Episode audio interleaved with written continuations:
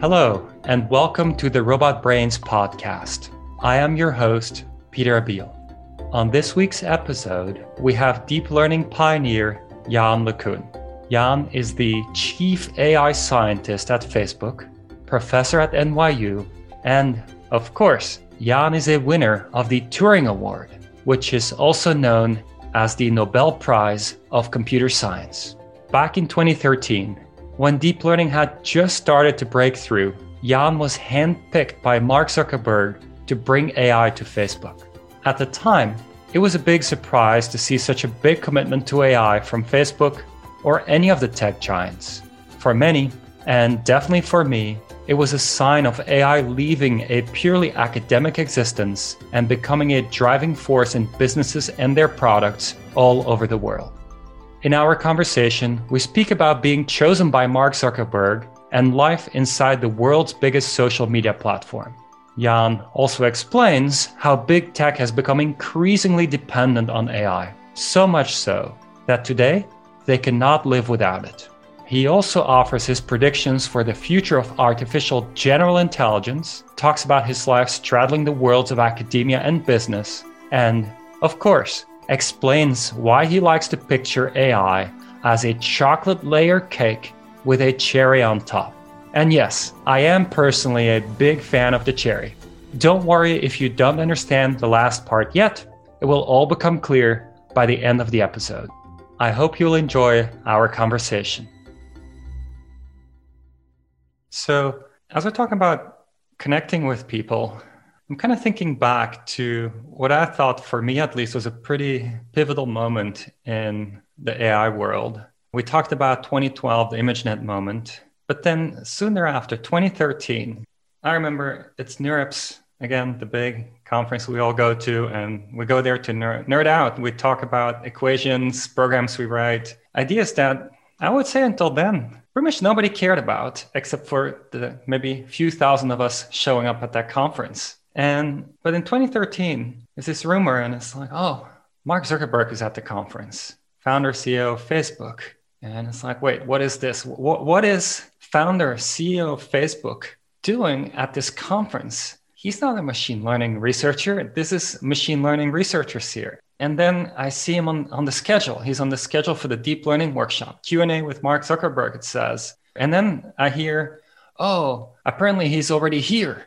And last night he was hanging out with Yann LeCun and a few other people. I'm just like, what's going on here? And obviously you were hanging out with him. And I'm kind of curious. You must not have met him the first time at the conference. There must have been some buildup towards that. And, and what was that? That whole transition from deep learning, first of all, being largely ignored, then in 2012 being widely accepted as the promising path forward, and everybody's starting to work on it after you worked in it for so long all of a sudden everybody's following your your path not just you but you and several others of course. And but then all of a sudden industry gets interested. How did you experience that? So funnily enough there are a few companies that actually were interested in deep learning and convolutional nets before 2012 one of them in particular was uh, NEC, where I worked briefly in 2002, 2003. And I worked on things like face detection, pedestrian detection, things like this. And after I left, another person kind of joined called Kai Yu, who basically picked up on a lot of those projects and sort of became a big fan of those convolutional nets. And he got NEC to actually commercialize some products that were based on convolutional nets, like vending machines in Japan that would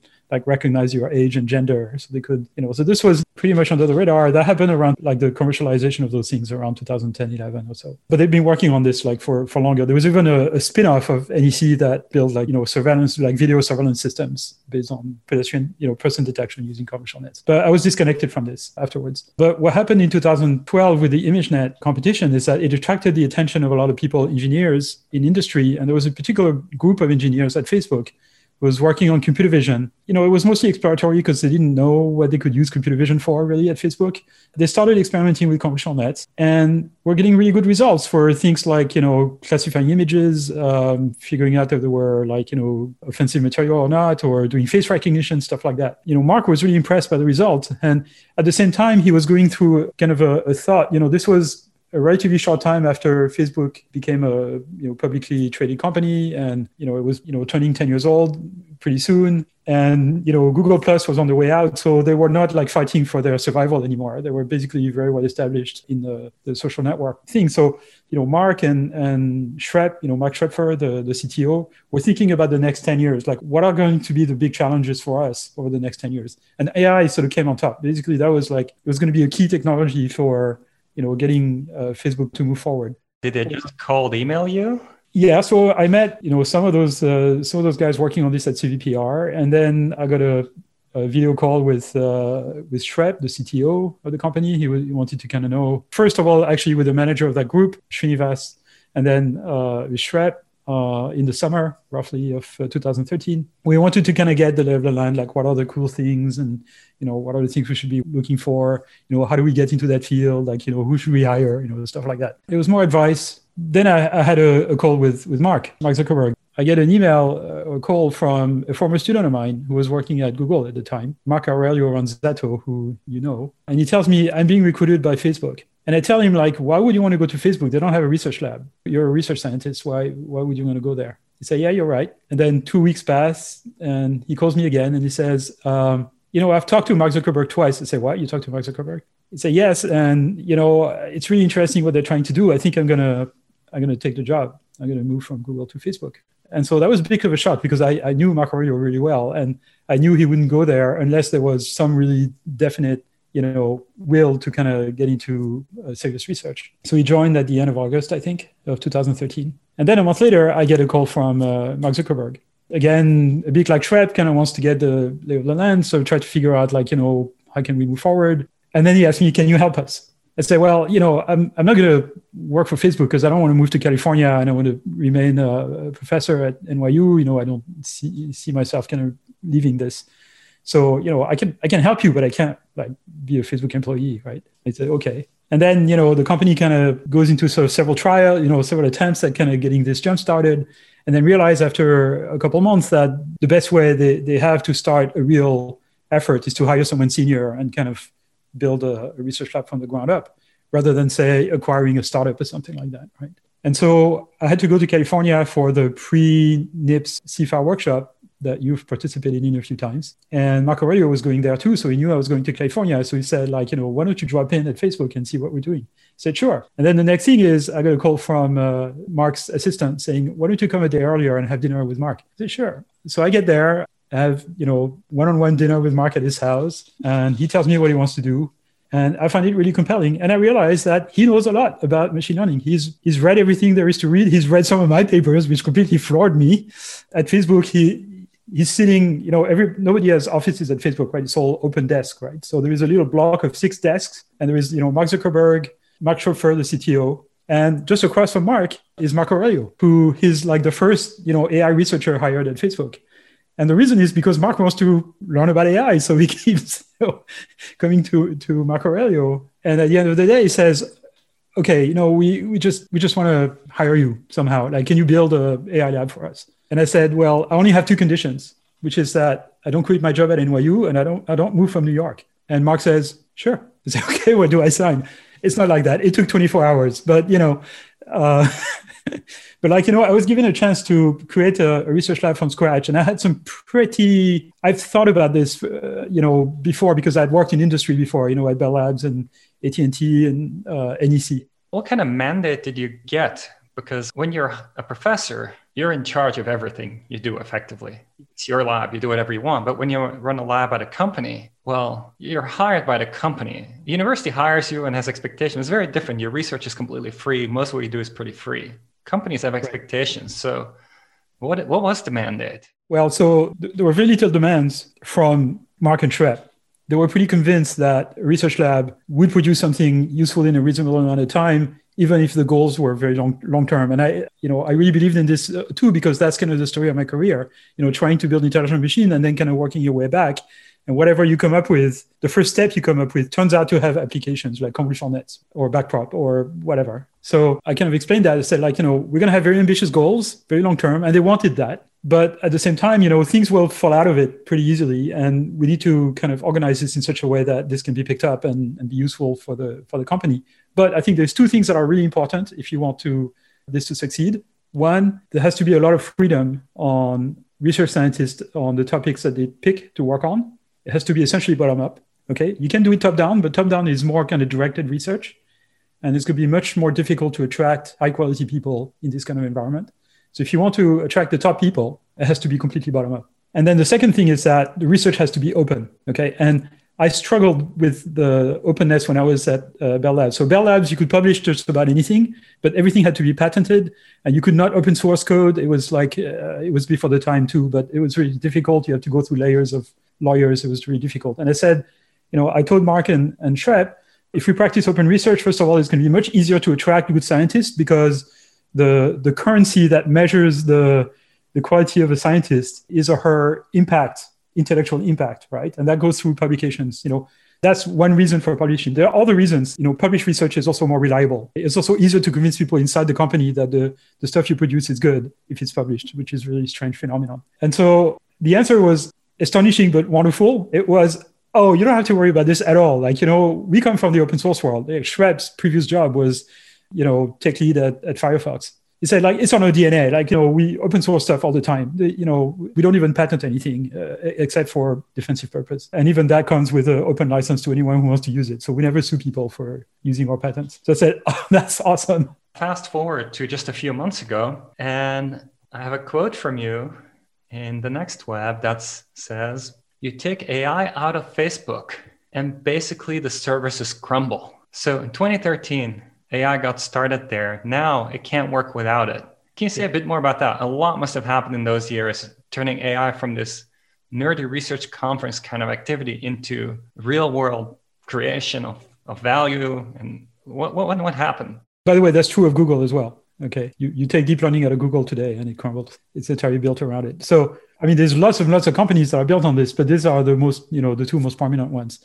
So the first applications were, you know, convolutional nets essentially used for image classification and uh, face recognition. So face recognition is really useful because on Facebook, you know, you can you are in a picture that a fr- you know a friend of yours posts, and you get recognized in it, and you you get sent a message. You know, do you want to get tagged? You happen to appear in a picture, so you get this kind of automatic tagging, and you people get alerted whether they are in a picture or not, which is kind of good. So that was probably one of the first deployed application, and then another one was a kind of internal product called X-Ray, which was a system that would, you know, take an image, like run a convolutional net, extract the feature vector out of it, which is, you know, basically a long list of numbers, and then just store it somewhere. And this could be used to tell if the picture contained, you know, various things like, uh, you know, does it contain people? How many people does it contain? Does it have uh, a car in it? You know, maybe what's the brand of the car? Does it does it have like, you know, weird things like weapons or you know things that are obviously kind of drug related or is it terrorist propaganda? Is someone getting their head cut off? You know, kind of horrible things that you want to. Sounds like a lot of things that we normally don't see when we're on Facebook, but that behind the scenes, that system is seeing and then maybe removing or something. Right, and it took years before the system was, you know, progressively deployed and actually worked, like to detect, you know, nudity and violence and neo-Nazi propaganda, all kinds of stuff, right? That are either and and you know child exploitation. I mean, there's all kinds of horrible things that people want to use Facebook for. Is the bulk of stuff stuff that just needs to get removed, or is it just? Oh, right now it's basically all of it. Like for image stuff, it's basically all of it is AI based. Yeah. All of it gets seen by the AI, but then this is like 90% is garbage that needs to be removed or is it i wouldn't say 90% of the material on facebook is is, is garbage it's not no, no. I mean, it's it's still a relatively small proportion that is has to be taken down, but most of it is being taken down automatically. Maybe because it's taken down so effectively, it becomes less meaningful to post it because it doesn't go anywhere. Right. And people play games, right? So now there's also kind of text understanding systems that try to figure out, you know, is this hate speech?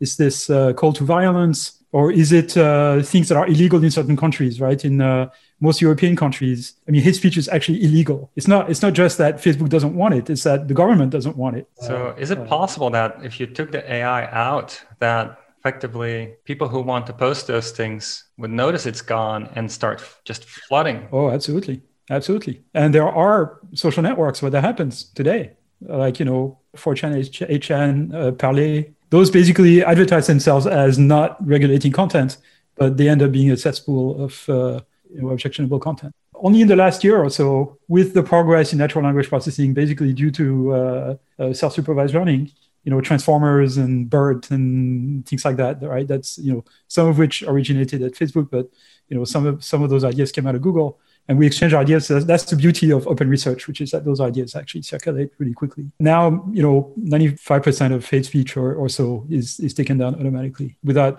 anybody seeing it. And this went from you know essentially 0% two years ago you know maybe 20% two years ago. And then there is translation. You know translation works really well. So i mean facebook is about connecting people.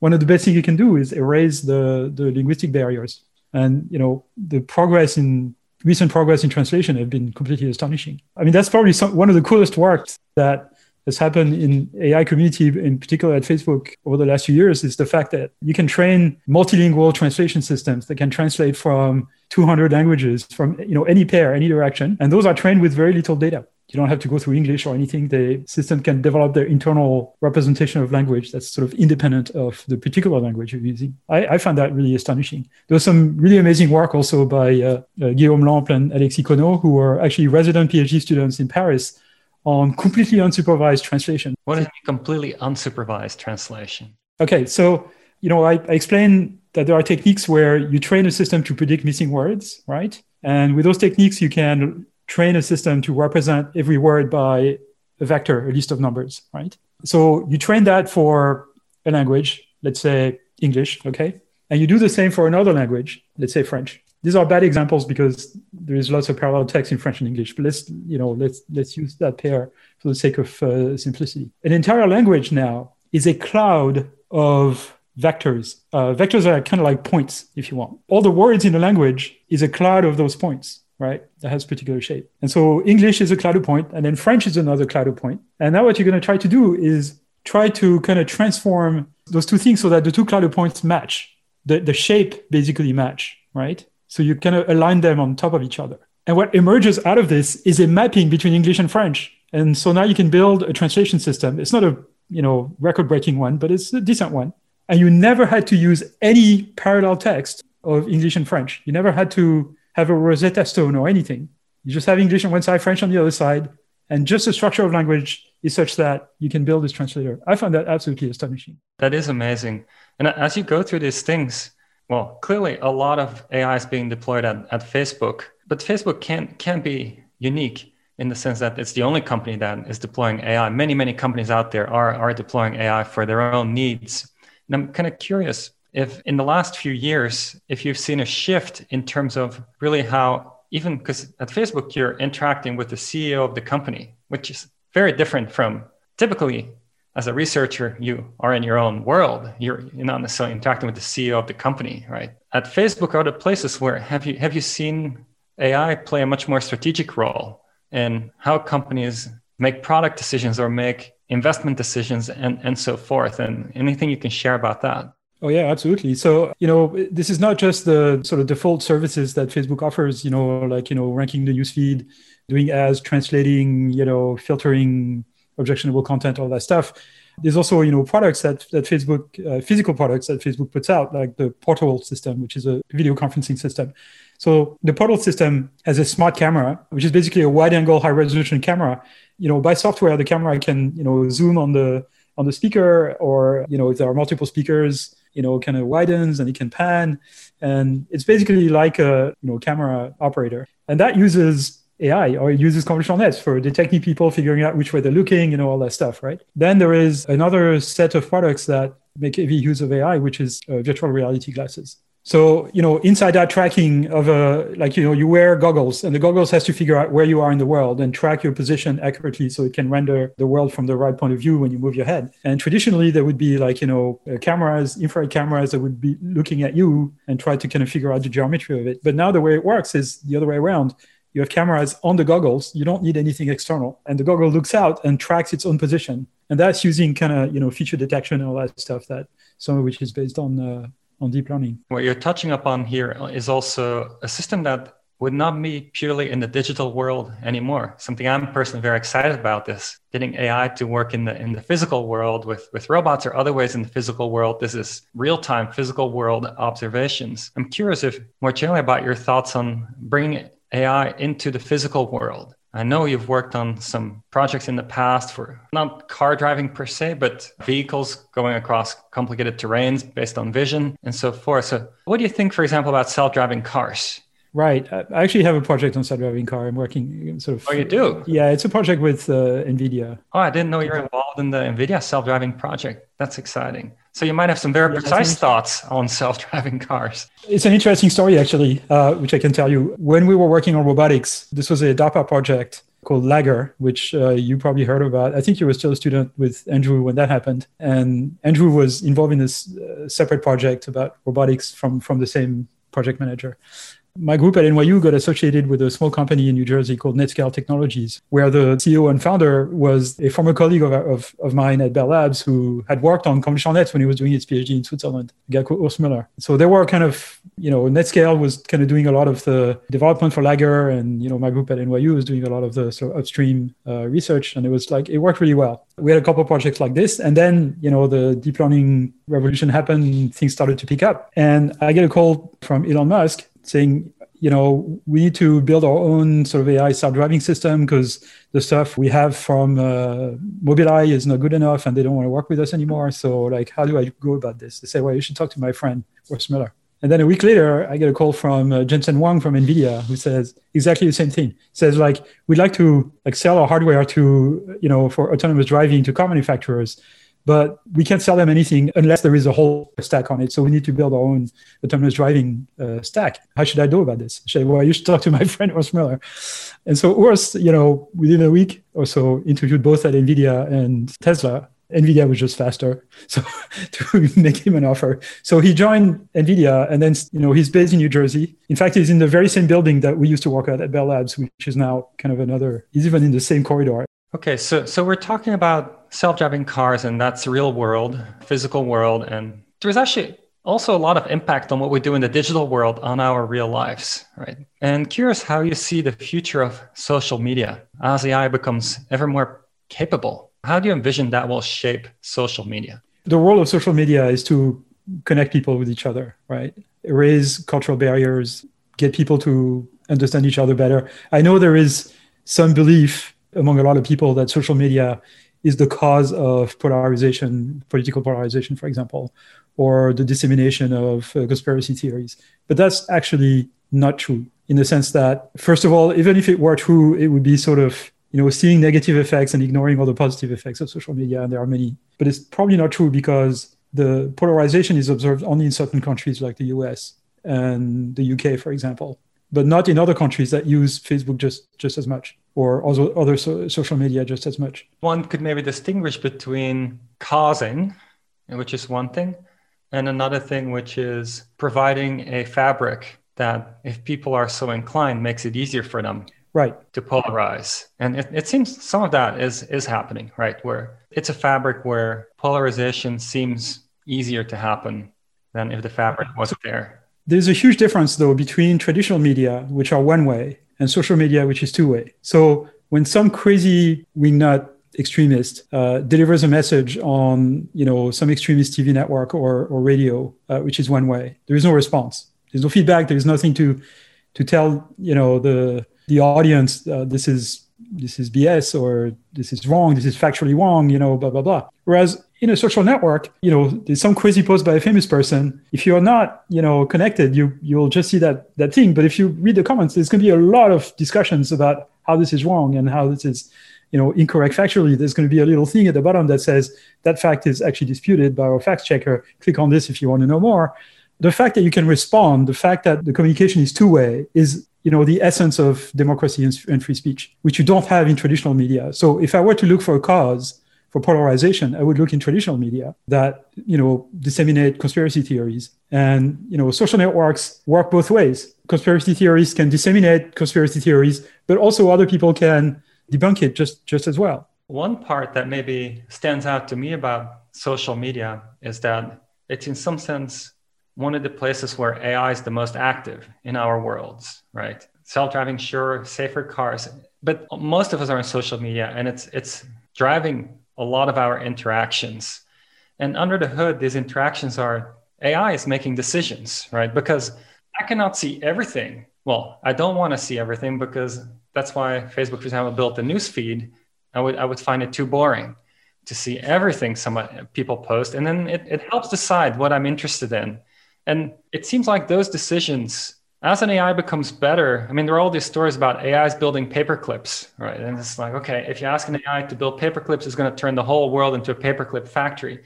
And in some sense, it seems this is in, in some ways sometimes a microcosm of the same idea when you ask the ai to do something for example we want people to spend more time on facebook or maybe we want them to click on more ads or maybe some other objective whatever the objective is some objective gets set by somebody and if it's not exactly right and the ai is really good these things can get out of control right and so I'm curious about your thoughts on, on those things. Even just a simple thing of should we really be spending maximal time behind our computer, right?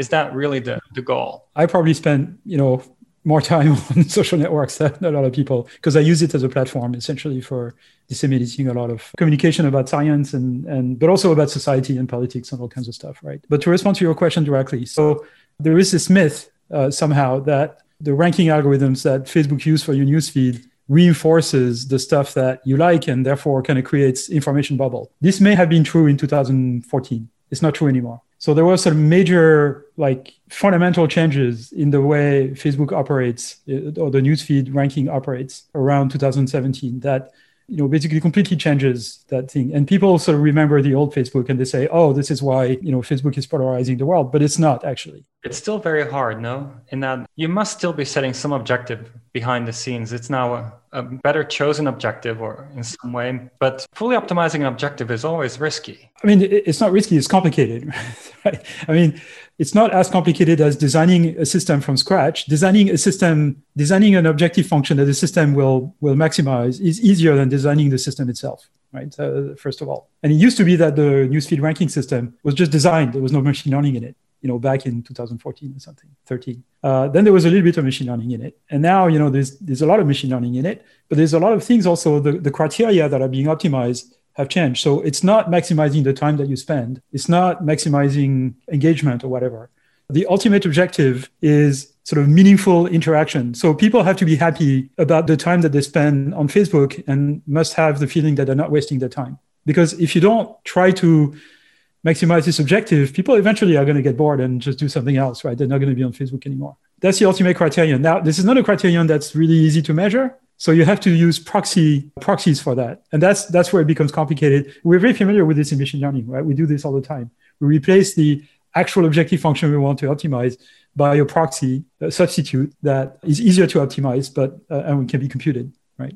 Yeah, I actually do wonder. maybe reinforcement learning could play a role here because you could actually query people and they, they could give feedback whether something was meaningful or not, whereas they might not be able to construct the meaningfulness themselves so the, the, there might be there might be some opportunities there. Oh absolutely. No i mean there is a lot of you know reinforcement like learning in there uh, which is you know particularly there's also causal inference. So there's a lot of like feedback loops right? If you if you show something to someone you know they're more likely to interact with it then so you have exploration exploitation and things like this. Switching gears for a moment but on the same topic this is also the kind of thing where as a scientist we used to be in our own world. But now the things you build actually affect things in the world. And so, to which extent do you essentially think about, hey, what is even the Facebook algorithm? What is it even optimizing? And are those things on, on your mind as an AI researcher at Facebook to, to really think about how it is being used beyond just building the next technology? Right. So it's something that you know we I am interested in as a with a personal as a personal interest, but I'm I'm not actually working on this for the for the company and basically, no one at FAIR is. We develop basic machine learning and AI technology and image recognition and natural language understanding, translation, all that stuff, right? And some more core machine learning techniques, as well as tools and things like this. And then it's in the hands of the people actually designing the products to figure out like what are the good objectives, what are the, you know, things like that. And it's, you know, somewhat removed from what we're doing. You know, of course, we can interact with them, we can provide advice, we can, you know, give ideas about like new ways of uh, you know, assessing the reliability of a post, for example, you know, to figure out like how to rank it. But this is really completely outside of our of our purview. But of course, you know, we have a responsibility if we have uh, kind of you know good ways of, of helping with this to to actually do it. What if you're not sure that the people who set the objectives are setting the right objectives, do, do you want to send them that better, more perfect optimizer? Well, if it's something that you know about, so there's stories like that about like you know some kind of weird causal feedback loop in the you know like ad placement or something like this, right? And you know there might be a, an expert at FAIR who knows something about causal inference who realizes that might be a problem. So that person might start you know talking to the people doing ad placement and and say like you know you may not realize it, but you have an issue here that you know you, the thing you're measuring is not the right thing actually because of this causal loop. And so if you were able to do like you know causal inference, you would you would be able to kind of tell apart, you know, what really matters and what variable you can influence that are, you know, causally influence the stuff you care about. So, I mean, there's all kinds of things like this that, uh, you know, there are technologies that were developed at FAIR that are used, you know, just about everywhere in the company uh, for things that are really important. So, there's a, a piece of um, technology which is actually completely open source called FAISS. That means Facebook AI Similarity Search. That was developed at uh, the at FAIR in Paris, mostly by uh, Matthijs Douze and Hervé Jégou and Jeff Johnson. And it's basically, you know, it's not kind of the traditional type of AI that you think of like deep learning, but it's it's basically a very, very, very fast nearest neighbor search system. So here is a, a billion objects, vectors, and here is one object. Give me the 1,000 among this billion that is closest to this to this one in I don't know a few microseconds. This can actually be done. This is incredibly useful because you have you know some extremist group posting a video or a photo of some you know propaganda piece. And then you have all kinds of sympathizers you know it's taken down. But there's all kinds of sympathizers basically modifying this video and then reposting it. And you have to detect approximate copies of it. There's blacklists there's whitelists you know there's things and you have to do this for everything that people post. This is you know hundreds of billions of, of things per day and you have to you know check against kind of you know blacklisted content and all that stuff. This is the kind of stuff that that needs to be done. I mean there's incredible technology behind it. You know people don't realize like how much technology is behind a service like facebook. The amount of ai happening behind the scenes is enormous and there is people in the loop. And what, what i'm curious about is how do you see kind of longer term the synergy between ai and humans and maybe especially also how, how you might see something like a home robot or something like that emerge and how do humans and robots go together? Right. One of the big kind of dream of both ai researchers and a lot of companies is an intelligent virtual assistant that you know can help you in your daily lives and you can you know ask any question and keeps you out of trouble and you know organizes your information and your your flow of information, your email, whatever means of communication. You know, it displays stuff in your augmented reality glasses. You know, wherever you go, uh, tells you the name of the people you're seeing, whose name you don't remember.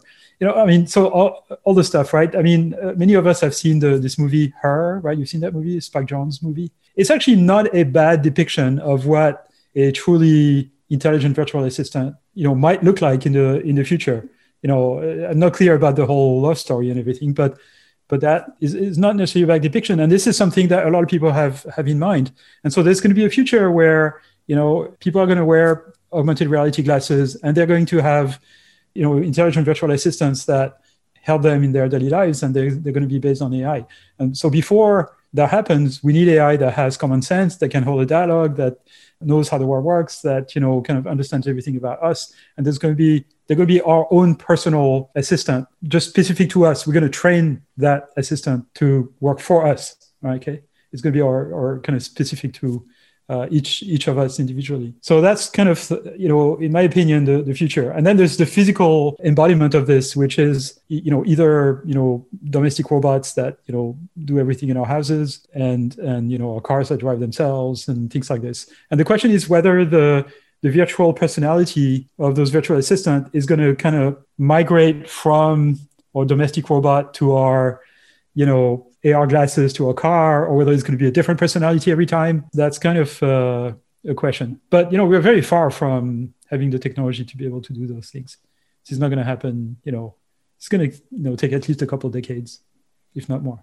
As I think about the future and what AI itself will look like in the future, the thing under the hood, the thing that would be driving a, the robot brain effectively, or the digital brain in our computer. Recently, Geoff Hinton, who of course you're great friends with and have known for a long time, um, one of the other pioneers of, of deep learning, he said, I think deep learning can go all the way. We won't need a fundamentally new paradigm. Deep learning is not today's deep learning. We'll need more breakthroughs within this realm of deep learning, but we don't need a completely different thing. What are your thoughts on that? So, my version of that statement, which I think is pretty much what Geoff means as well, is that the, the basic idea of deep learning is that you, you construct a machine by assembling parameterized functional block. I'm using a technical term here, but uh, but bear with me for a minute.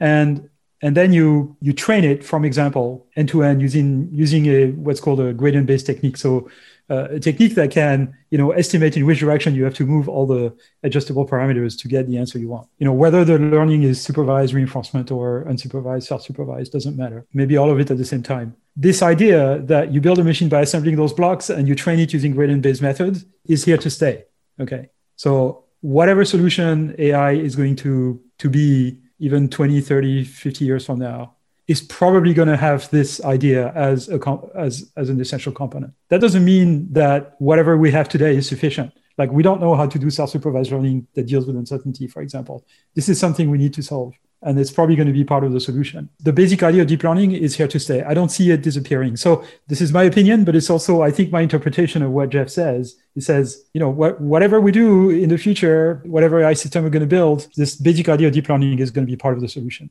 it's pretty wild. Definitely, when I started my PhD uh, in 2002, I would not have imagined that AI researchers would get called up by the CEOs of the world's biggest companies and be asked any questions about anything.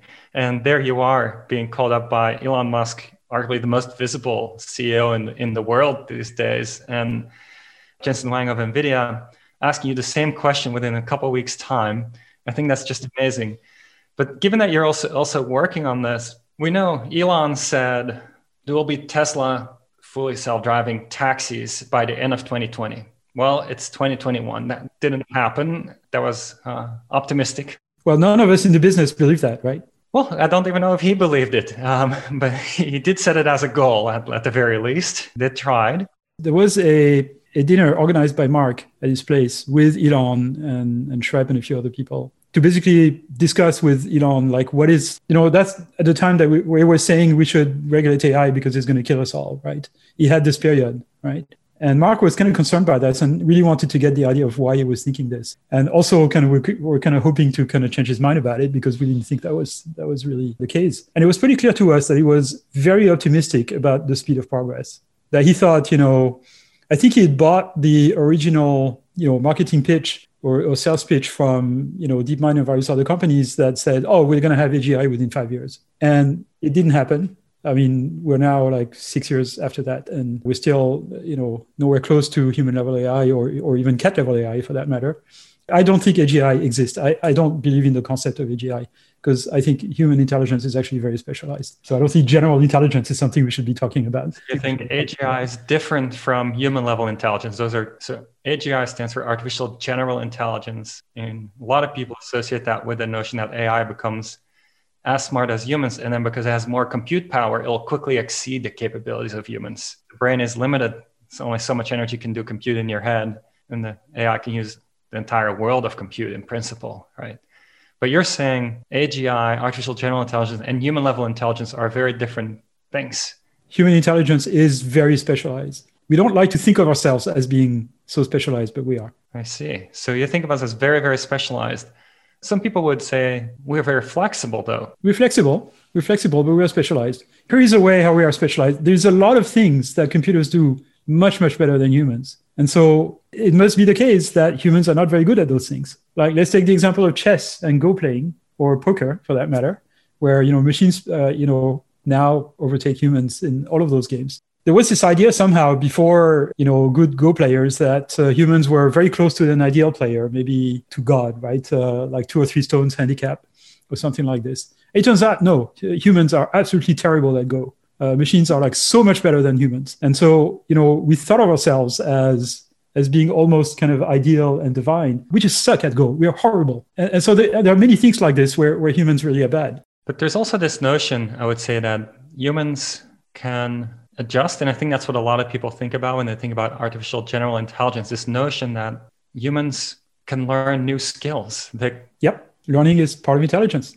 Maybe there's a board game you've never seen before and somebody explains it to you and you now know how to play it. You might not be the world's best player, but you understand the rules and, and you, you can take joy in it and become better over time and, and enjoy that experience. And, and I think this flexibility of learning something new is, is quite special. Yeah, but it's it's limited. It's limited flexibility. So so let me take an example. If uh, it's a well well known experiment that was you know carried out by a few people, I think at MIT, where you wear glasses that have a prism in them so that the uh, image you receive in your eye is, is flipped.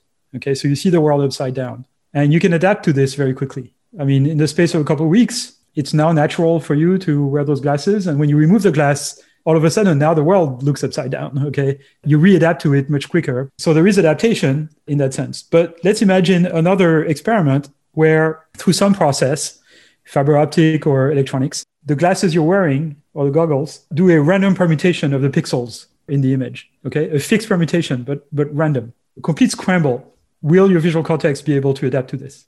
And the answer is probably no. You might be able to recognize a few things, you know, very low resolution and things like this, but it's going to be a complete mess. And the organization of your visual cortex is such that there is no way you can catch up. So, okay, maybe it's an extreme example, but it shows that we're not general.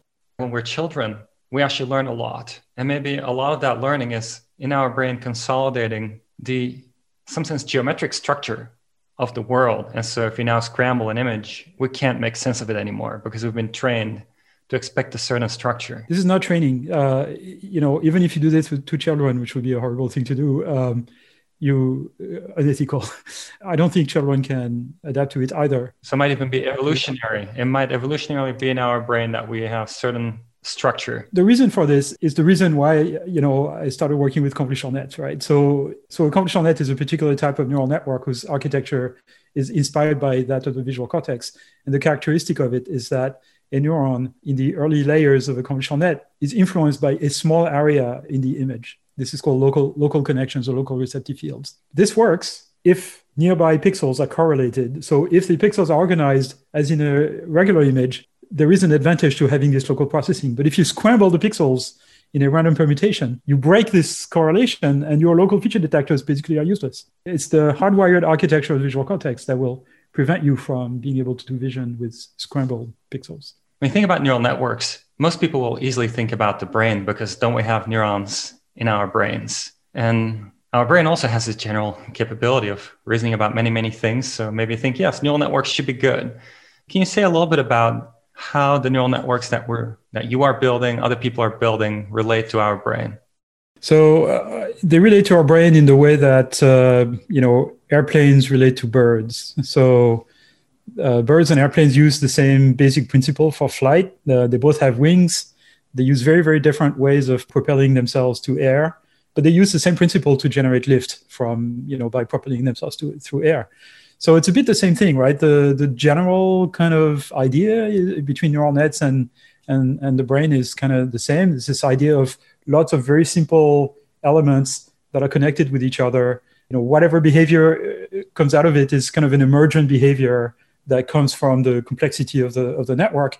And the way those systems learn is by changing the efficacy of the connections between those those nodes, right? So that's the general uh, idea. Now, if you dig a little deeper than this, the analogy stops. So the same way airplanes don't flap their wings and don't have muscles, you know, those neural nets don't work at all like the neurons in the brain. In fact, some people say we shouldn't call them neurons at all. And the, the type of learning that we are able to reproduce in machines is very different from the type of learning that we are observing in biology. So the type of learning I described before, where you, you show an image to the machine and you tell it the answer, and then you, the machine adjusts itself to get the answer closer to what you want, that's called supervised learning. And it works really well if you have lots of data. So you want to translate one language into another, you collect millions of sentences that have been translated from one language to another, and you just train the machine to kind of do that. And speech recognition is the same. You can have tens of thousands of hours of transcribed speech.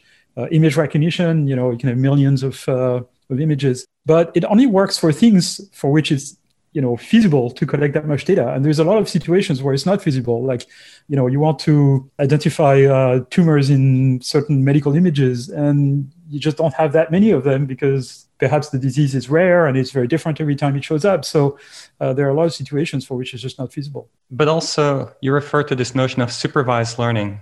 What does that mean exactly to be supervised learning? So, supervised means that you show the system an input, let's say an image, and you tell it what the correct answer is and it adjusts itself so that it produces the correct answer then there is there are other there are two other types of learning uh, one that has become quite popular in the last few years and and you Pieter has you know have been working on this since you were doing your phd called uh, reinforcement learning so i'm, I'm going to teach you about that but the difference is that you don't tell the machine what the correct answer is. You only tell it whether the answer it produced was, was good or bad. So if the set of answers is really large, the machine has to basically kind of try many things before it figures out the correct answer. This is very, very good for training a machine to, to play games, for example. But it's very inefficient in the sense that it takes a very, very long time for a machine to learn anything useful. Like training a robot to, you know, grab something or to, or to drive a car, you know, it would take too long if you used the at least the current brand of uh, reinforcement learning or until because it has until, to stumble upon the solution before it, it learns about it being the solution. It has to discover it's on its own. So it's a very different kind of learning. It has to do millions and millions of trials and and also the what it's going to see next depends on the decision it, it just took. So that makes things even more complicated. And then there is a third type of learning, which is the, in my opinion, the primary uh, type of learning that happens in the in the brain uh, in animals and humans, and I call it self supervised learning. People call it lots of different ways, but it's basically a type of learning where the learning system, whether it's a machine or, or biology, basically learns to represent the input without learning a particular task. It just learns the general organization of the world, if you want. If the machine can train itself to do this, then then learning a particular task can build on top of those representation learned by the, the system just by observation. So, you know, babies, human babies, and this is true for most animals, you know, learn how the world works in the first few months of life by essentially by observation.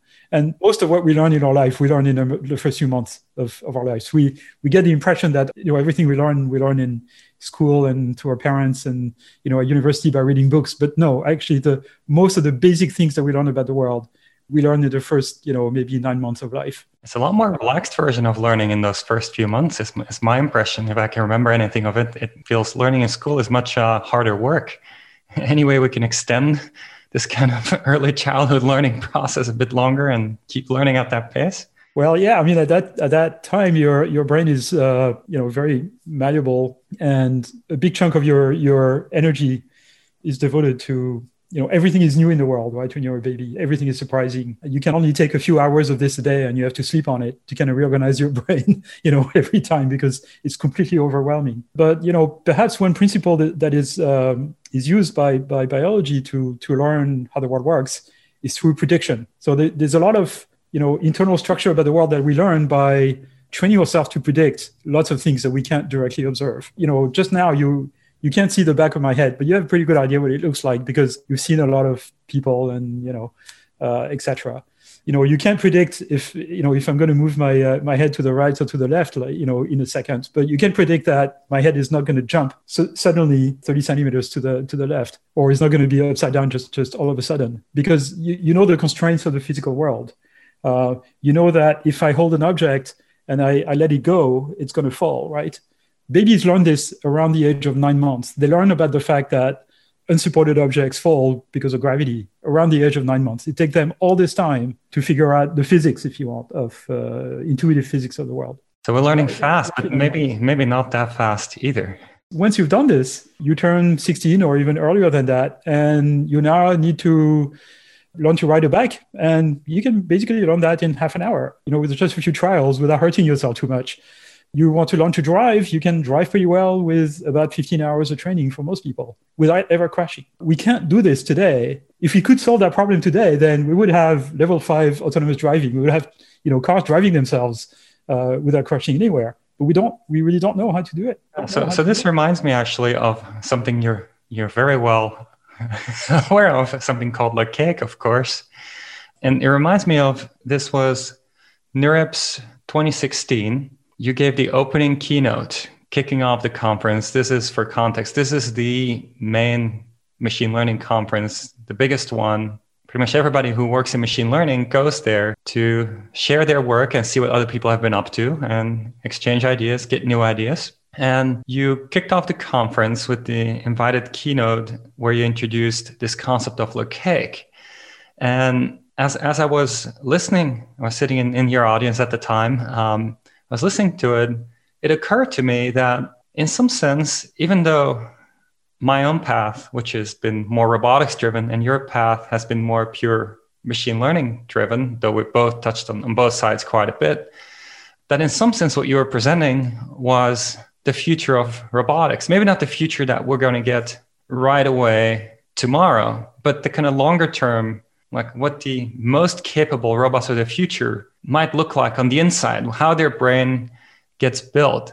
So can you maybe say a little bit about this this cake idea and, and how, how it could play into robotics? Right. So it's a, it's a metaphor that I used because I, I was seeing a lot of excitement for deep learning in the community. And deep learning at the time was, you know, 95% supervised learning.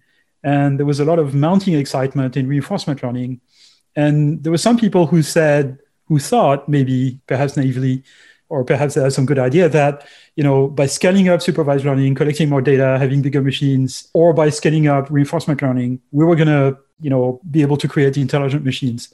And I was really convinced that that could not possibly work, that the, the way forward to really build intelligent machine was uh, to get machines to learn how the world works and perhaps acquire some sort of common sense. And it could not be done through supervised learning and reinforcement learning alone because the amount of feedback information you give the machine in supervised learning and reinforcement learning is very, very weak. It's very small, right?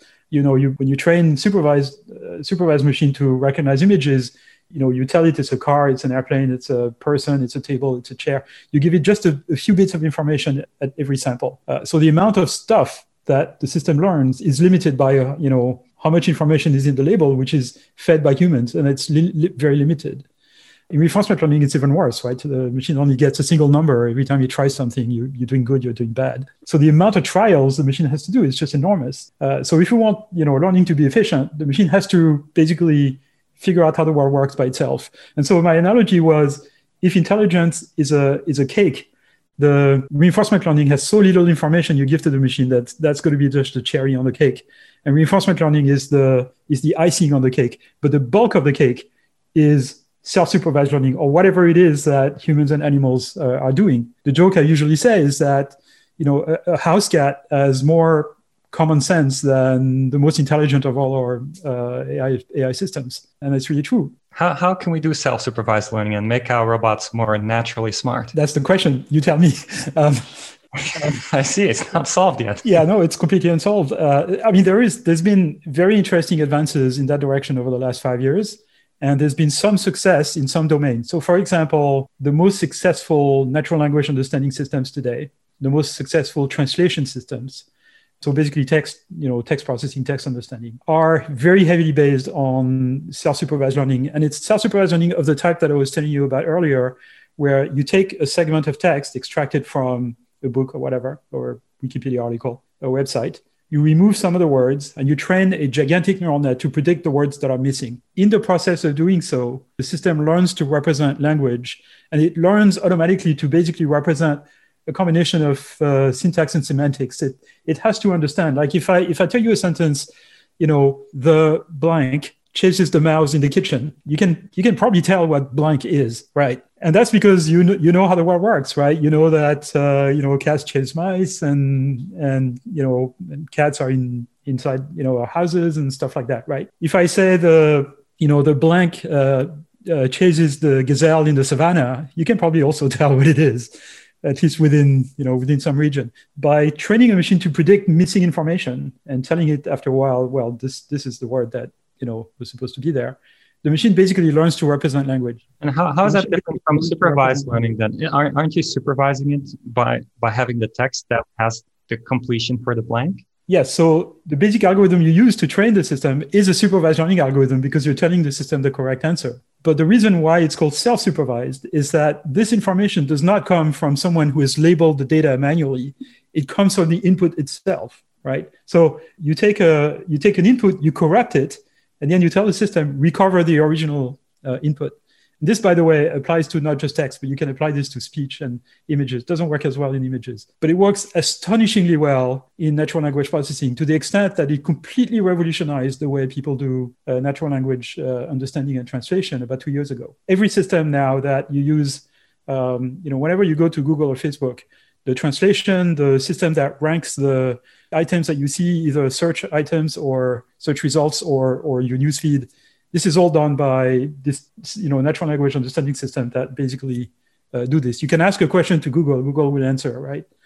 and that's based on all of this is based on this uh, this kind of technique. So there's been this enormous success of self-supervised learning in the context of natural language understanding. And it has not yet completely translated in other domains like speech recognition or image recognition although getting there. Why do you think that is? Why do you think it works better in language processing so far and not as valued in the other domains okay i'm going to say something that's going to be very controversial but it's because language is simpler we like to think as, as humans, you know, we like to think of, of, of ourselves as humans as the only species that has, you know, complex language and and it's you know intimately linked with intelligence and, and all that stuff, right? But language is basically an epiphenomenon of, uh, of of intelligence. It's a lot of animals who don't have language that are almost as intelligent as we are, like uh, orangutans. Orangutans don't have don't have language because they are solitary animals. They're not social animals. They're almost as smart as we are. I mean, on the scale of of smartness, right? Uh, they're very close to us. So, you know, language in this context, in particular context of prediction, language is simpler because the prediction you're making is you're predicting a missing word and you can never predict the exact word, right? So the example I said, I said, you know, the blank chases the mouse in the in the kitchen is basically only one possibility. It's going to be a cat, uh, you know, maybe kitten or something. Uh, but if I say the blank chases the blank in the blank, there's many many possibilities of what animal where you know which pre- predator and prey right and so you can't so the system cannot make an exact prediction but what it can do is that it can make a probabilistic prediction so it gives you essentially a score for every possible words in the dictionary there's maybe 100000 words in the english dictionary you have this giant list of numbers that indicate kind of a score for every possible word what is the chance that this word appears here and so we have an easy way of representing the uncertainty in the prediction by a big list of numbers, essentially. But what if I do something else? If, what if I train the system where I show it a little segment of video and I ask it, tell me what's happening next? Like draw the frames in the videos that are going to happen next as a consequence, you know, as that, that can follow this. There, there's an infinite number of possibilities. And an image is a very complex object by itself, but a sequence of, of video frames is incredibly complicated we don't know how to represent the uncertainty in the prediction in that context. We can have a big list of numbers that gives us a score for every possible image that follow a particular frame. So the complexity, and I'm getting into sort of a technical issue here, but this is really what we're facing.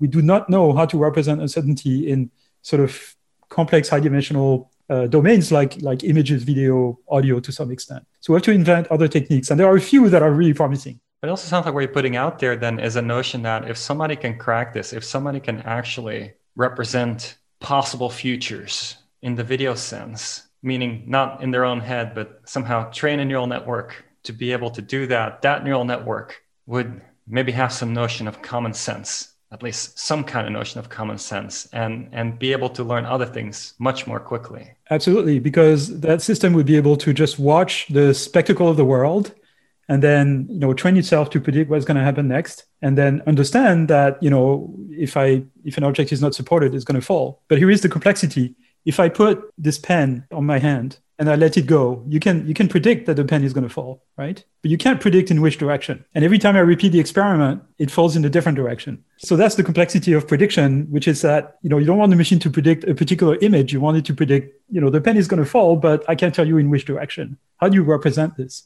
Uh, that's what we don't know how to do. It seems we as humans represent that though, because when I see the pen on your hand and it falls, I'm not too surprised. Even though I can't predict which direction it's going to fall, I'm not surprised that it falls and not surprised that it is in some direction. And yeah, that was a plausible direction. Why not? That's right. In fact, that's exactly how we know that babies, you know, know something about the world. You show them a scenario that breaks one of those laws of physics and you observe how surprised they are you measure how long they look at the, the thing right so you show a little scenario where you know an object kind of appears to be floating in the air because the support of it is not apparent you know is hidden somehow. And a six month baby will kind of look at it for a bit and like not really pay attention. A 10 month baby will go we go like this right?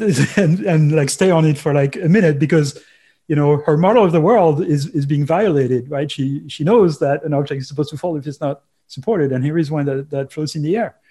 That's surprise is, is how we measure whether our model of the world is being violated. We are dropping new interviews every week, so subscribe to The Robot Brains on whichever platform you listen to your podcasts. Oh, and feel free to drop us a review and share our episodes with anyone you think would like to learn more about AI, robotics, and the people bringing them into the real world.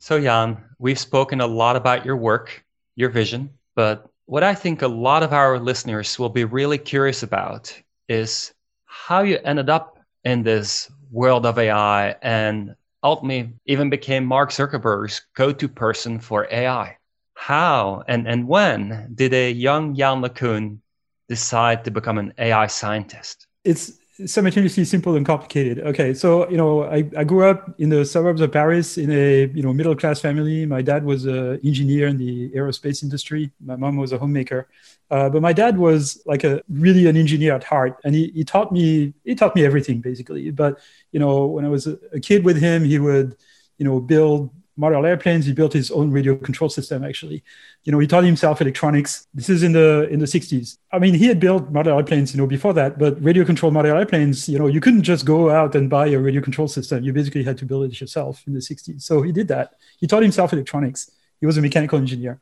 Uh, taught himself electronics, and you know, he, you know, and I was like watching this when I was a kid, and I was kind of, you know, amazed. I, so I always had kind of this sort of, you know, engineering kind of, you know virus basically uh, infecting the family. My my brother also kind of went through the same process. He's actually a research engineer at Google in Paris. He doesn't work on machine learning. He works on uh, combinatorial optimization, optimization guy. But you know, I got kind of exposed to science and engineering this way, and I was fascinated even when I was a kid by you know the appearance of intelligence in humans. I was you know interested in paleontology for that, and how, how did it happen that you know humans evolved and became intelligent. Like i was fascinated by that question. And then you know what is intelligence and and things like that right? So i was fascinated by physics you know by uh, astronomy by all kinds of stuff right? So you know i was okay in high school. Um, i was good at very good at physics. I was okay at math. I wasn't particularly good. I was good. And so you know there's kind of a strange type of educational system in france where if you're really good at math and science, you, you go into one track, you go into those like two years of preparatory school where you just do math and physics, and then you take a, a competition, basically a national competition to get into the best engineering schools, which you know take three years. I didn't go through this because I really wanted to do engineering from day one and science. And, and my math teacher in high school convinced me that I wasn't good enough at math to survive that. I went to an engineering school that, you know, basically goes right after high school, right? And it's a five year program. You do a lot of math and physics and everything. And I did like way more math and physics that, you know, the average student in that school. Uh, I learned electrical engineering and various other things. But while doing this, I was interested in this mystery of intelligence, you know, artificial or not. And I stumbled on a book which was the transcript of a debate uh, between uh, Noam Chomsky, the linguist, and uh, Jean Piaget, who is the Swiss developmental psychologist who studied how children learn. So I was, you know, fascinated by this. I, you know, I read this book, and it was kind of a debate where Piaget and Chomsky kind of brought people to argue for their side, and on the side of uh, of uh, Piaget was uh, this guy Seymour Papert, who was a mathematician from MIT. His talk, which was transcribed, was about the perceptron, which was one of the early learning machines from the 50s. And he says, you know, the perceptron is a very simple learning machine, but it can learn surprisingly complex concepts when you train it, even though it's so simple. It's the first time I read about a machine that could learn. I was transfixed. Essentially, I said, like, this is what I want to do. This is like the, this is the answer. You know, intelligence is so complex. We're never going to be able to engineer it. Uh, it's going to have to build itself by learning. And in fact, I discovered, you know, decades later that Turing had the same argument. He said, you know, if you want to build an intelligent machine, you'd be better off trying to emulate the the mind of a child so that you know this child could learn the, the way a, a human uh, learns so i always thought learning was going to be part of uh, intelligence and then when i learned that people had worked on this you know, I, I decided to basically spend all my spare time kind of studying this. So I went to the, I spent, you know, days at a time in the libraries. There was no internet back then, right? We're talking 1980. I had to, you know, drive to Versailles where INRIA had this like wonderful library, which I gained access to. They were nice enough to let me in. And I would spend, you know, the entire Wednesday afternoon because I didn't have class then, kind of looking through the old literature. And what I discovered is that the entire literature on this topic stopped in the late 60s, around 1969, 1970. You couldn't find any paper from the US or Europe that talked about perceptron, you know, neural net-like machine learning, you know, after 1969 roughly. And I discovered the reason for this was, or one reason for this was a book whose title was Perceptron by two authors, Marvin Minsky and Seymour Papert. So here was Seymour Papert chanting the, the singing the praise of the perceptron, but he actually contributed to killing it and basically kind of turning people away from it. How do you kill neural networks with a book? Well, it's a theoretical book that says, you know, here are the limits of those models. You can't, you know, here is what you can do, here is what you cannot do with those models without, you know, them being ridiculously large or or or whatever.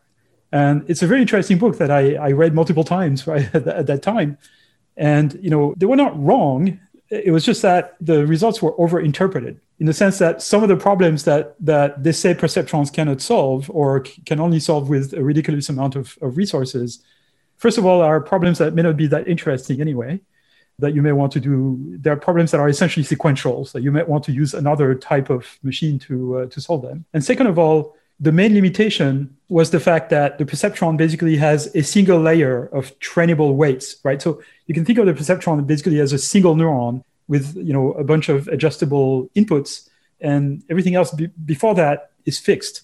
So that's that's a very dire limitation. And what the recent brand of neural nets, you know, from from the late 80s uh, and backpropagation allowed to do was to train neural nets with multiple layers of adjustable weights. And that's, by the way, why we call this deep learning. It's called deep learning for the simple fact that those neural nets are composed of multiple layers to differentiate them from more classical machine learning, where you basically only have one layer that's trainable.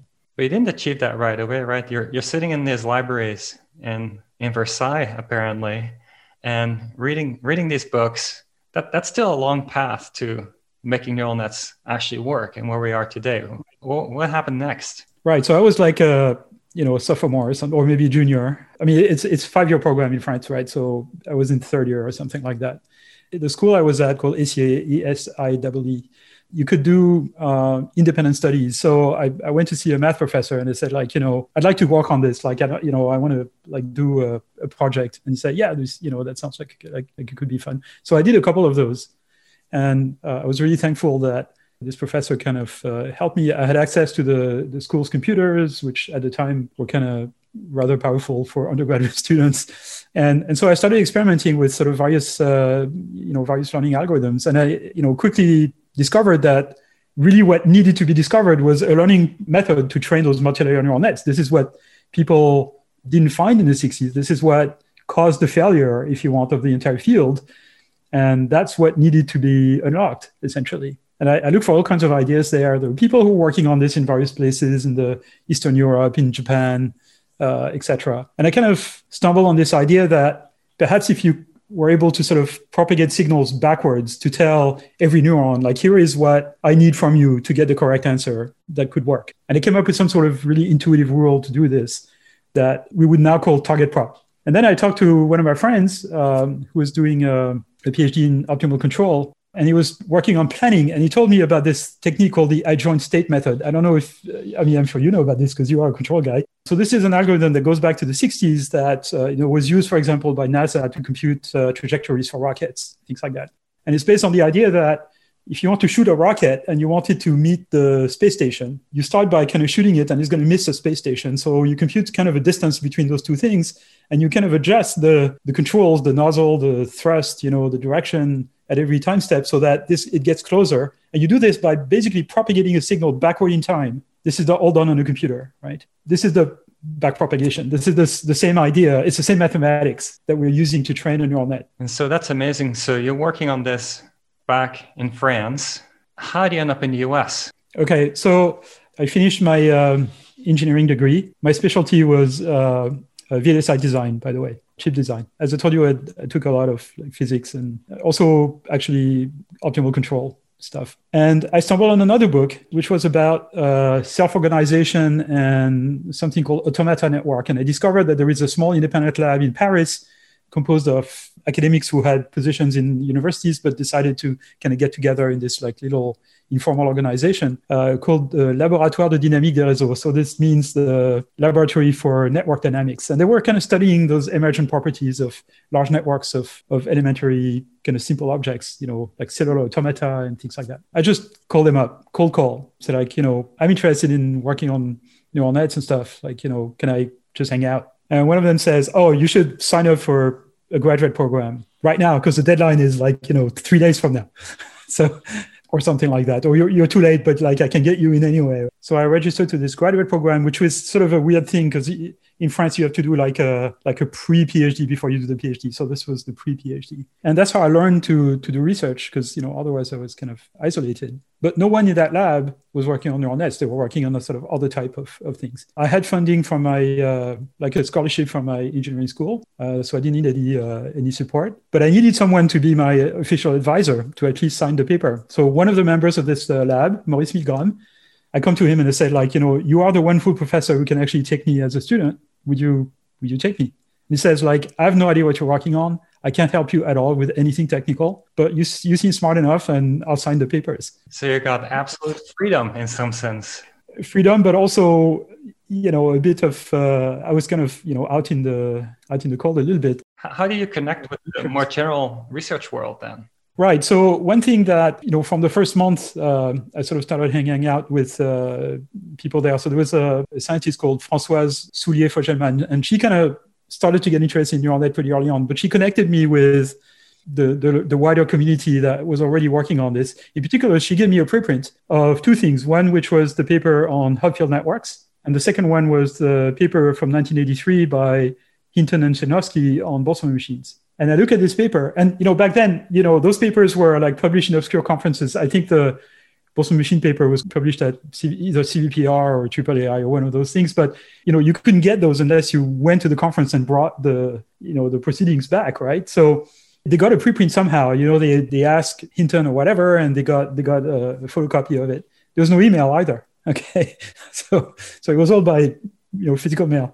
And I look at this paper, and they talk encrypted way, they talk about essentially the multi-layer training problem.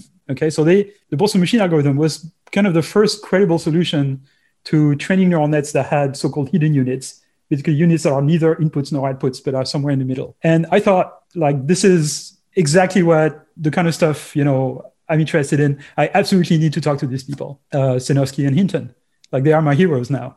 Okay, and they are in the U.S. and I'm in France. And uh, how do I do that? It so happened that the Françoise and a few other people organized a workshop in 1985 in France, where they invited a lot of uh, you know, physicists who were really interested in neural nets at the time. There was a lot of uh, theoretical connections with uh, solid state physics or, or condensed matter physics, like spin glasses and stuff, because of, of Hopfield. And so they invited a lot of different people. In particular, they invited uh, Terry Sejnowski. So unfortunately, Terry wasn't here for my talk. I was talking about this uh, kind of target prop algorithm in completely broken English. I was absolutely terrified when I gave my talk because my English was so bad. And also, I knew people would not understand what I was saying, you know, both for the language, because of the language and because of what I was talking about. So he wasn't there for my talk, but he came, gave a talk about Boltzmann machines. And then I cornered him one of the afternoon and tried to explain him what I was working on. Uh, he was working on NetTalk at the time, which was sort of one of the first uh, big demonstration of what backprop could do. But backprop was not published yet. Nobody had heard of it except him because he was friend with with Geoff Hinton. And so he went back to the US and he he told Geoff, who was working on Backprop, also preparing the paper, he told him there's a kid in France who is working on the same stuff we're doing. And then a few months later, another conference uh, takes place in France in summer 1985, where Geoff Hinton now is a keynote speaker, where he talks about Boltzmann machines. So, you know, by that time, neural nets were starting to get like a little hot and Boltzmann machines were kind of seen as sort of a big thing. So uh, so he gives his keynote and then he's surrounded by 50 people and I can't get anywhere close to him. Sounds like you today, except 50 would be uh, a few hundred. I mean, you know, Geoff was pretty young at the time. He was like, you know, he was not 40, right? He was like 37 or something. So anyway, he turned to the organizer. I was kind of far away, right? And he, he tells the organizer, do you know a guy called Yann LeCun? And I get, I go, I'm here. Basically, he had read my paper in the proceedings, which was in you know French, and kind of figured out this was about multi-layer nets and backprop like things. And so we said like, you know, let's get let's get lunch together tomorrow. And and we basically, you know, then he told me he was working on backprop, and I I told him, well, that's what I'm working on too.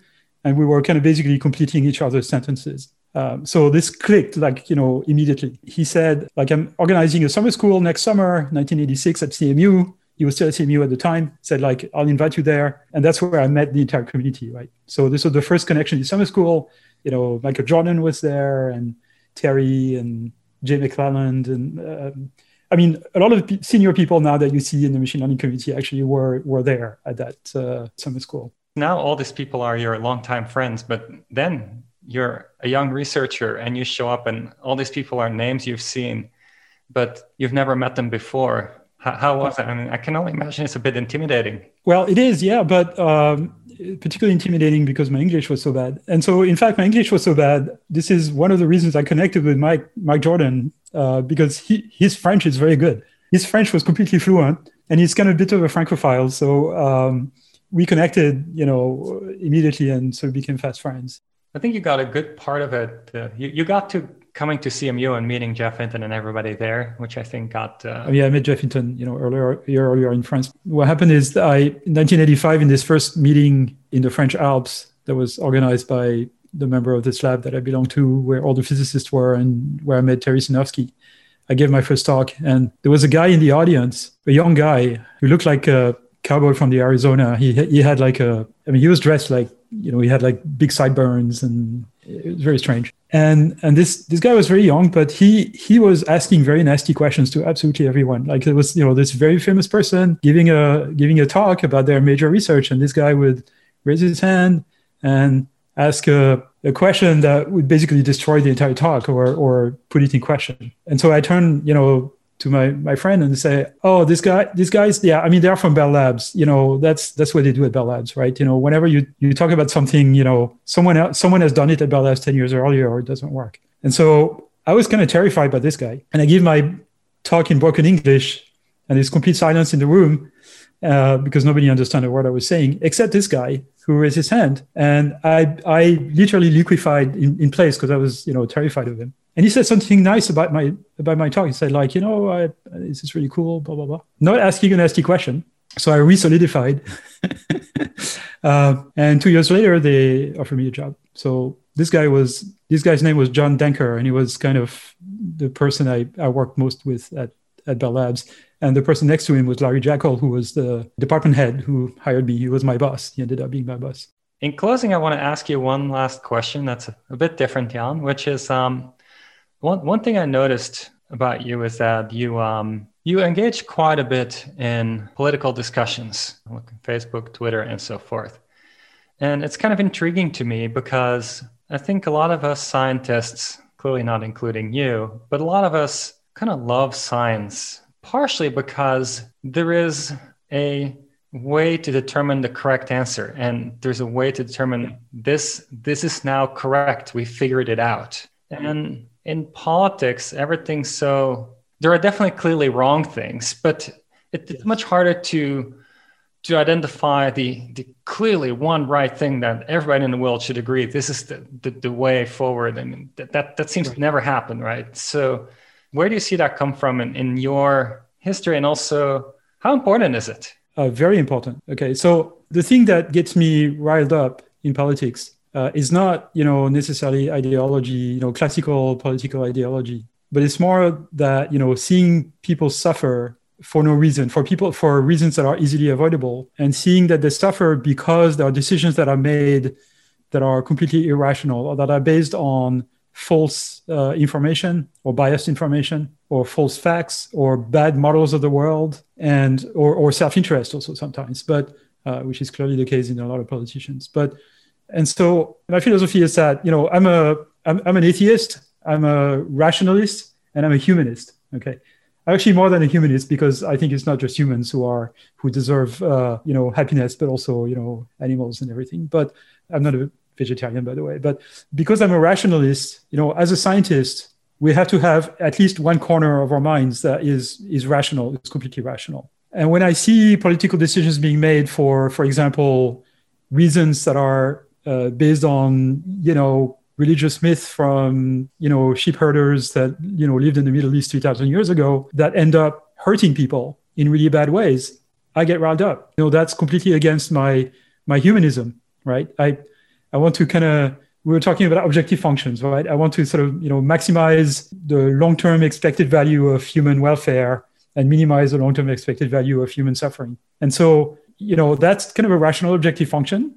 I mean, it's it's an objective function that you may agree or not with. And then what is the rational way of optimizing it? And it has to be based on your model of the world. Like, you know, what is what is going to be the consequence of taking that decision on the long-term well-being of uh, of humanity? Well, it seems if you had a really good AI system that could simulate the future, depending on decisions you make, you could actually build a tool that's very powerful to improve the whole human condition, how everybody's living. That's right. So, I mean, this is, you know, trying, attempting to automate this completely would be like the ultimate technocratic uh, form of government, which I, I don't think I, I, I, subscribe to. But I think there is something in this sort of model of, of intelligence, you know, for an intelligent agent to act, whether it's a human or an animal or, or a machine, there has to be three components, three main components or four main components.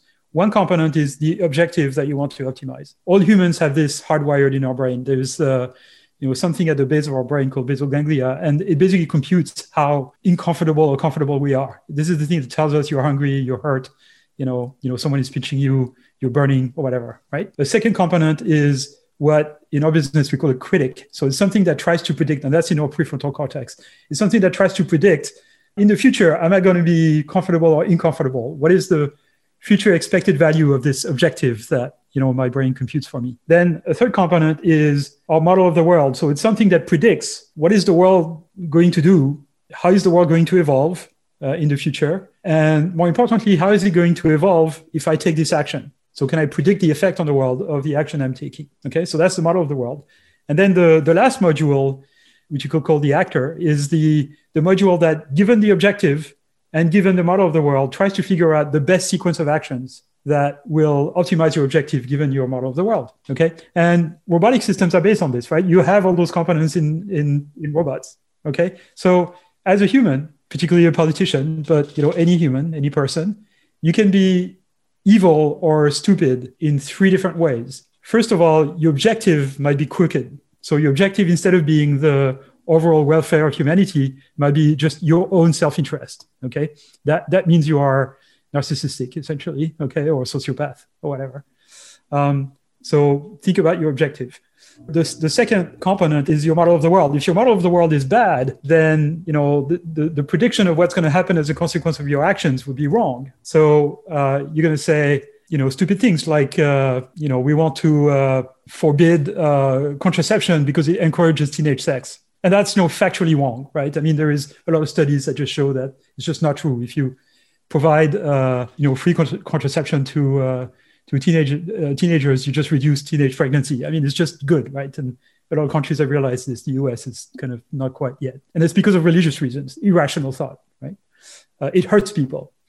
Uh, and then the third way you can be stupid or evil is you have a good objective, you have a good model of the world, but somehow you cannot find a good sequence of actions that will optimize your objective given your given your model. And then you have some politicians that are stupid or evil in all three different ways, all three ways, right? They have a bad objective because they're narcissistic. The model of the world is completely wrong. And even then, they cannot actually take a sequence of action that will actually do the stuff they want to do, which to some extent make them less evil than if they were able to. We're talking about humans here, but AI could have the same issues, right? Has same components, and each of these components need, need to work correctly otherwise we, we can't trust it. Well so there is this idea this is question of value alignment right? Can, can you design the ultimate objective of the of the machine in such a way that it never kind of works against the welfare of humanity? And it might be you know and people think maybe it's difficult to do this kind of design of this objective function. But then this is something that we are extremely familiar with as humanity. We do this absolutely all the time, designing objective functions to entice humans to do the right thing. We do this when we teach our children to behave properly. We teach them morals. We teach them, you know, to take to distinguish, you know, good from evil. You know, to behave in society, to etc. Right? So we shape their objective function when we teach them all those things. We do this with laws. So laws are nothing more than shaping the objective function of, of humans and entities like corporations so that whatever they do works for the common good. So this is not something new. This is not something that's new in AI. We've been doing this for thousands of years. Yeah, it seems you need something more than the laws. You need some notion that humans are above the law and can tell the AI when it's exploiting a loophole and that is not actually what it's supposed to be doing. Maybe it's not above the law, but above the laws that it poses on the AI. So something, something complex has to happen. It's a little too early to like be too riled up about those questions given that we don't actually have the technology to build machines anywhere close to this yet but yes it's a it's a problem that we are facing that you're facing when you're building kind of control systems and robots and you have to design those objectives and we face it all the time you need to tell a robot what to do you need to give it an objective in today's formalism and including it needs to know when it doesn't know and maybe uh, defer to human operator because otherwise it's just going to be destructive in whatever it's doing. We're back to this problem of representing uncertainty. Yeah, that's definitely one of the big challenges. Yann, thank you so much for uh, joining us on the podcast. It's a real pleasure to have had you. Such a fun conversation, learned a lot. Thank you so much. Well, thank you so much, Pieter, for having me. It's uh, it was a real pleasure. That's it for today's episode. Uh, thanks for listening. And a quick reminder to subscribe and rate us on Apple, Spotify, and Google Podcasts.